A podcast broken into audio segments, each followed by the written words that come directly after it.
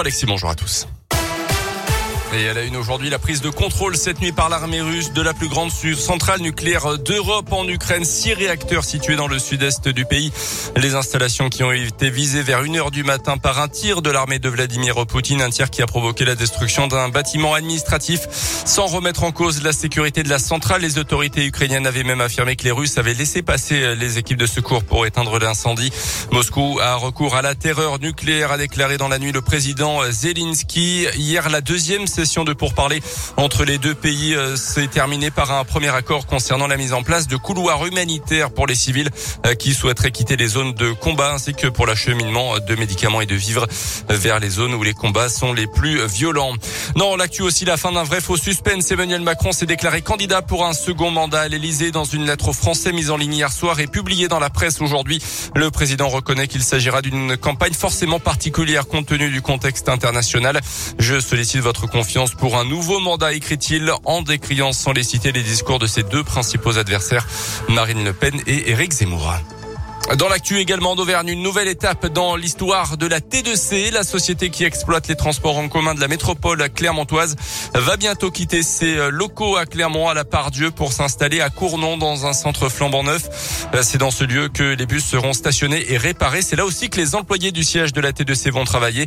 35 millions d'euros consacrés à la construction de ce nouveau centre qui répondra à des normes environnementales très poussées, Tiffaine Coulon. Oui, les élus n'hésitent pas à parler de bâtiments exemplaires qui s'intégrera dans la plaine de Sarliève en respectant la végétation existante. Il y aura en fait deux bâtiments, un pour les bureaux et l'autre pour les ateliers. Les deux seront construits avec du bois issu des forêts du Massif central et dans la partie bureau, un patio intérieur permettra de réguler la température et d'utiliser au maximum la lumière naturelle. Le toit de l'atelier fera partie des curiosités, il sera en partie végétalisé, mais il accueillera aussi des panneaux solaires et ce sont ces panneaux qui fourniront l'énergie nécessaire pour le fonctionnement des bus électriques qui circuleront sur les lignes B et C. L'eau de pluie sera aussi récupérée et servira à nettoyer les bus.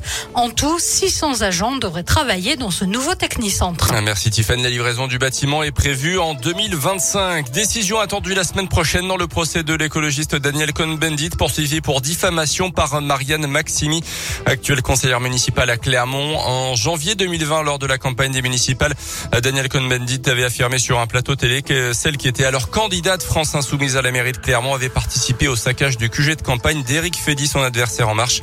Elle demande un euro symbolique de réparation. En bref, euh, Enedis recrute une soixantaine de collaborateurs en Auvergne, dont 24 en CDI et CDD, 39 en alternance. Enedis qui sera présent aujourd'hui au salon Alternup au Hall 32 à Clermont.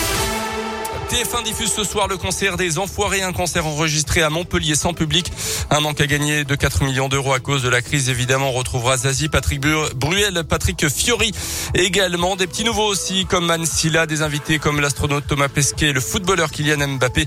Les retours également de Garou et Catherine Lara. Les CD et DVD du spectacle seront dispo à la vente dès demain. Notez également le lancement ce vendredi de la collecte nationale des Restos du Cœur. Ça va durer tout le week-end.